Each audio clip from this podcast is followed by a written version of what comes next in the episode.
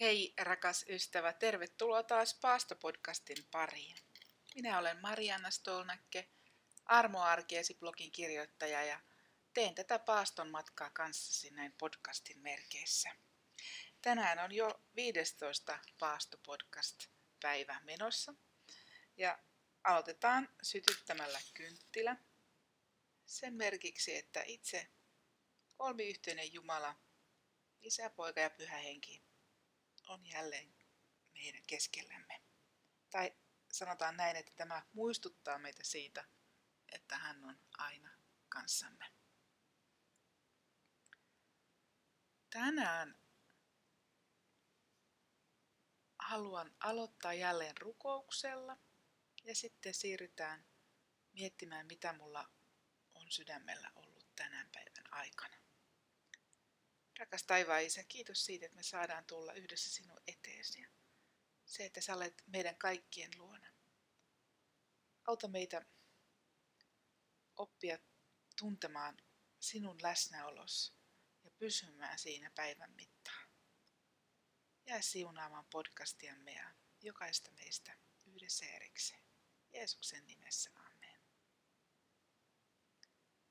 Joo, tänään mä oon miettinyt itse asiassa Jeesuksen alkuelämää, hänen syntymänsä ja, ja tänään mulla, mua on puhutellut se kertomus, kun Jeesus viedään kahdeksan päivän ikäisenä ympärileikattavaksi temppeliin ja hän siellä tapaa Simeonin ja myös Hannan. Ja, ja tota, jännää, miten usein me puhutaan vaan siitä, että Simeon kohtasi hänet temppelissä, mutta tänään mä haluan puhua erityisesti siitä siitä Hannasta. Mutta, eli tämä tarina löytyy Luukkaan toisesta luvusta. Ja mä luen tästä ensiksi jakeet 25 ja 26. Ja nämä kertoo Simeonista. Jerusalemissa oli Eli hurskas ja Jumalaa pelkäävä mies, jonka nimi oli Simeon. Hän odotti Israelille luvattua lohdutusta, ja pyhä henki oli hänen yllään. Pyhä henki oli hänelle ilmoittanut, ettei kuolema kohtaa häntä ennen kuin hän on nähnyt Herran voidellon. Ja näinhän te, tässä sitten kertomuksessa kerrotaan, miten, miten hän siellä temppelissä kohtaa Joosefin ja Marian ja Jeesuslapsen ja tunnusta, tunnistaa hänet heti Messiaksi. Mitä ihmeessä tämä tarkoittaa, että pyhä henki oli hänelle ilmoittanut, että hän ei kuolisi ennen kuin hän näkisi Messiaan. Ja näin todella on, että henki voi meille ilmoittaa, kun me ollaan, pysytään Jeesuksessa, pysytään siinä pyhän hengen yhteydessä, niin henki puhuu meille. Se laskee semmoista tietoisuutta, että me tiedetään, että nyt Jumala on sanonut mulle näin. Miten tämä Simeon jakso vuodesta toiseen, vuosikymmenestä toiseen odottaa tätä tapahtumaa? Ja, ja tämä on, tämä on se, mistä mä haluan tänään niin puhua. Tästä odottamisen vaikeudesta ja siitä, miten pyhähenki auttaa meitä siinä.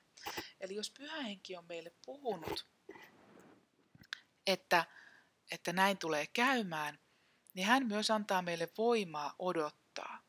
Mutta mua auttaa tämmöinen asia, että me eletään tässä maailmassa tämmöisessä kronologisessa ajassa. Me, me mittaamme minuuteissa ja tunneissa ja päivissä ja vuosissa tätä aikaa. Tämä on tämä, missä me ollaan tällä hetkellä kiinni. Mutta sitten on olemassa tämmöinen kairosaika. Se Jumalan aika, jossa tietyt asiat voivat olla jo totta, vaikka, vaikka tota, ne eivät vielä täällä meidän kronologisessa ajassa näe. Tämä kairosaika on Jumalan aika. Ja jos Jumala on meille jotakin luvannut, esimerkiksi kaikki nämä raamatun lupaukset, niin ne on täällä kairosajassa jo totta.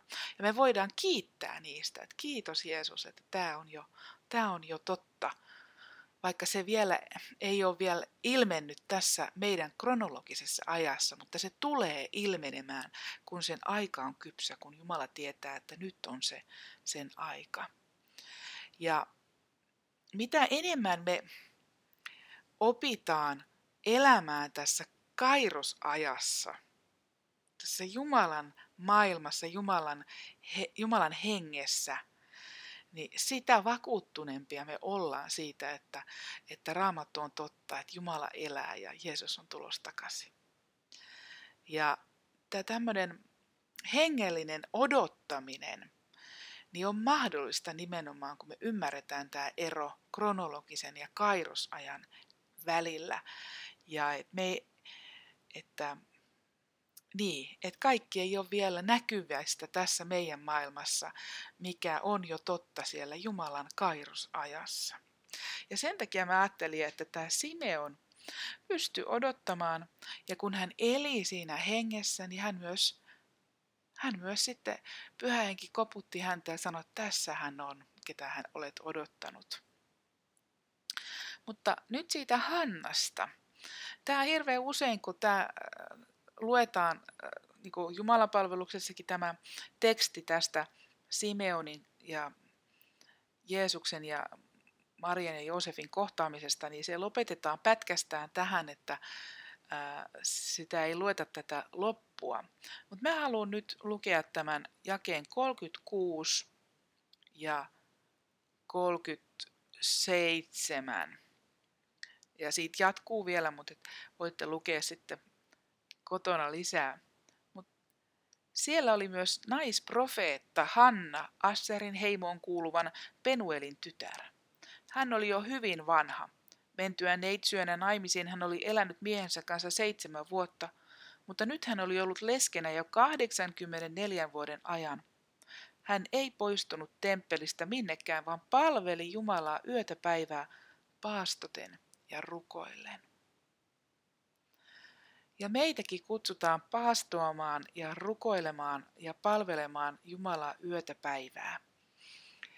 Meitä ei ehkä äh, niin kuin, me ei identifioiduta tähän vanhaan Hannaan, joka eli siellä, siellä temppelissä yötä päivää ja teki näin, mutta silti meitäkin kutsutaan, kutsutaan tämmöiseen kokonaisvaltaiseen, ympärivuorokautiseen Jumalan palvelemiseen. Ja hän, hänkin täällä, sama, ha, samaten Hanna tunnisti heti kun Jeesu, hän näki Jeesuksen ja, hän, ja tämä Hanna ylisti Jumalaa ja puhui lapsesta kaikille, jotka odottivat Jerusalemin lunastusta. On tämä seuraava jäi 38. Eli hänkin tunnisti. Ja meilläkin on mahdollisuus elää hengessä ja tunnistaa asioita, mutta meitäkin kutsutaan tämmöiseen paastoamiseen rukoukseen ja Jumalan ylistämiseen – niin kuin Simeon ja Hanna teki. Mutta miten tämä sitten tässä arkielämässä voisi käydä, kun meidän pitää käydä töissäkin ja meidän pitää tiskata ja, ja, ja tota, siivota ja tehdä kaikkea sellaisia arkisia juttuja. Ja tämä just onkin tärkeää, että me huomataan, että Jumala on läsnä meidän arjessa. Jumala on luonut meidät ihmisiksi ja antanut meille myös ruumiin, kehon, ja hän on luonut maailman ja kaikki, mikä on täällä myös tämä materia. Et ei tämä ei ole mikään, että ei me lähetä semmoisen sellaiselle tielle, että vain henki on jotakin. E, e, vaan meillä on ruumis, sielu ja henki ja, ja Jumala loi ne ja katsoi, että se oli hyvää. Miten me iloitaan myös näistä, näistä asioista elämässä. Mutta siitä huolimatta meitäkin kutsutaan tämmöiseen koko kokonaisvaltaiseen Jumalalle sitoutumiseen ja hänessä elämiseen. Ja sieltä me saadaan ne suurimmat siunaukset, kun me eletään ja rukoillaan ja paastutaan ja ylistetään ja eletään hengessä. Mutta miten siis tehdä tämä? Tämä on tämmöinen iänikuinen kysymys. Ja mä ajattelen näin, että, että tämmöinen munkki muutama sata vuotta sitten elänyt kuin Brother Lawrence, eli veli Lawrence, hän on puhunut tästä, tämmöisestä, että ää, eletään tässä Jumalan läheisyydessä ja, ja, ja opetellaan nimenomaan ää, elämään sen Jumalan läheisyydessä ja elämään siinä hengessä silloinkin, kun me esimerkiksi tiskataan. Hänhän oli tämmöinen munkki, joka, joka oli keittiö, keittiöhommissa Ja hän sanoi, että hän on opetellut, että hän, heillä on ne varmaan ollut nämä hetkipalvelukset siellä luostarissa, niin kuin nytkin on edelleen. Eli, eli hän saa semmoisia aamulla tehokkaan pläjäyksen Jumalan sanaa ja rukousta ja ylistystä. Ja sitten hän viipyy siinä ja jatkaa siinä hengessä elämistä. Eli, eli hän voi tiskatessaan ää, mietiskellä ja, ja olla yhteydessä rukoilla ja, ja nauttia siitä Jumalan läsnäolosta myös silloin. Ja tämä on sellainen, niin kuin, tätä mä oon tässä elämäni aikana nyt opetellut, että miten mä voisin näin tehdä. Ja mä oon huomannut, että mun rukouselämäni, niin kuin tämmöinen kesken päivää rukoileminen, niin se on muuttunut semmoiseksi vuoropuheluksi. Mä itse asiassa vasta huomasin sen tässä, kun mä huomasin, että mä aina huokasin että ne mun ajatukseni oli muuttunut, että ne tulee rukouksena. Että et mä en enää ajattele sitä, vaan mä heti huomaan, että hei Jumala, näetkö tämän asian. Että että ähm, et me oltaisiin niin haluttaisiin elää siinä semmoisessa yhteydessä. Tämä ei ole mulla mitenkään täydellistä, en, en sano ollenkaan, mutta tätä kohti. Koska kun me eletään tässä yhteydessä, me eletään täällä kairosajassa, niin meidän murheet häviää, meidän huolet häviää, me saadaan ihmeellinen rauha ja toivo ja ilo. Ja silloin me, niinku, äh, me kohotaan niinku tavallaan niiden, sen, niiden sen hetkisten murheiden ja, ja stressien yläpuolelle. Tämä Tämä on, tämä on taistelu ja me harjoitellaan tätä koko elämämme, mutta tätä kohti, hyvät ystävät, tätä kohti, että me voitaisiin elää niin kuin Simeon ja Hanna, jotka odotti Kristusta ja, ja, ja siellä kairosajassa ja ylistivät ja kiittivät siitä, että se tulee tässä tapahtumaan.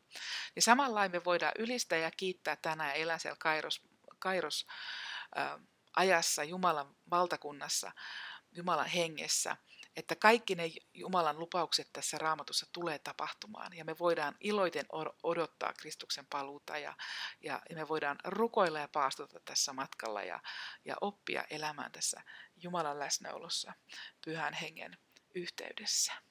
Rukoillaan.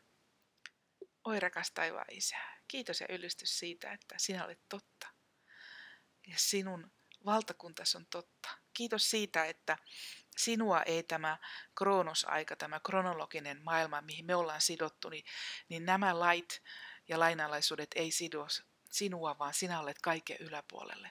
Sinussa kaikki on meillekin mahdollista, Herra. Herra, auta meitä elämään yhä enemmän hengessä, elämään sinun läsnäolossasi ja, ja vahvistumaan ja voimaantumaan siitä sinun ilostasi ja voimastasi, sinun ylösnousemusvoimastasi, jota sinä myös meille tarjoat voimaksi. Kiitos siitä, että tämä elämä ei ole meistä kiinni, vaan, vaan sinä kannattelet meitä ja koko maa, maailmaa. Herra, me suljetaan itsemme ja toinen toisemme sinun, sinun hyvään hoitoon ja kiitetään siitä, että me saadaan elää sinun kanssasi myös tänä päivänä. Jeesuksen nimessä. Amen. Kiitos rakas ystävä, että olet taas ollut kuulolla. Tämä on ollut kiva kuulla aina sieltä täältä vähän kommentteja ja palautetta, että te olette kokenut nämä paastopodcastit siunaukseksi ja se on mun rukoukseni, että yhä edelleen Jumala voisi näiden kautta sinua hoitaa ja rohkaista. Iloa päivääsi. Kuulemain. Hei hei.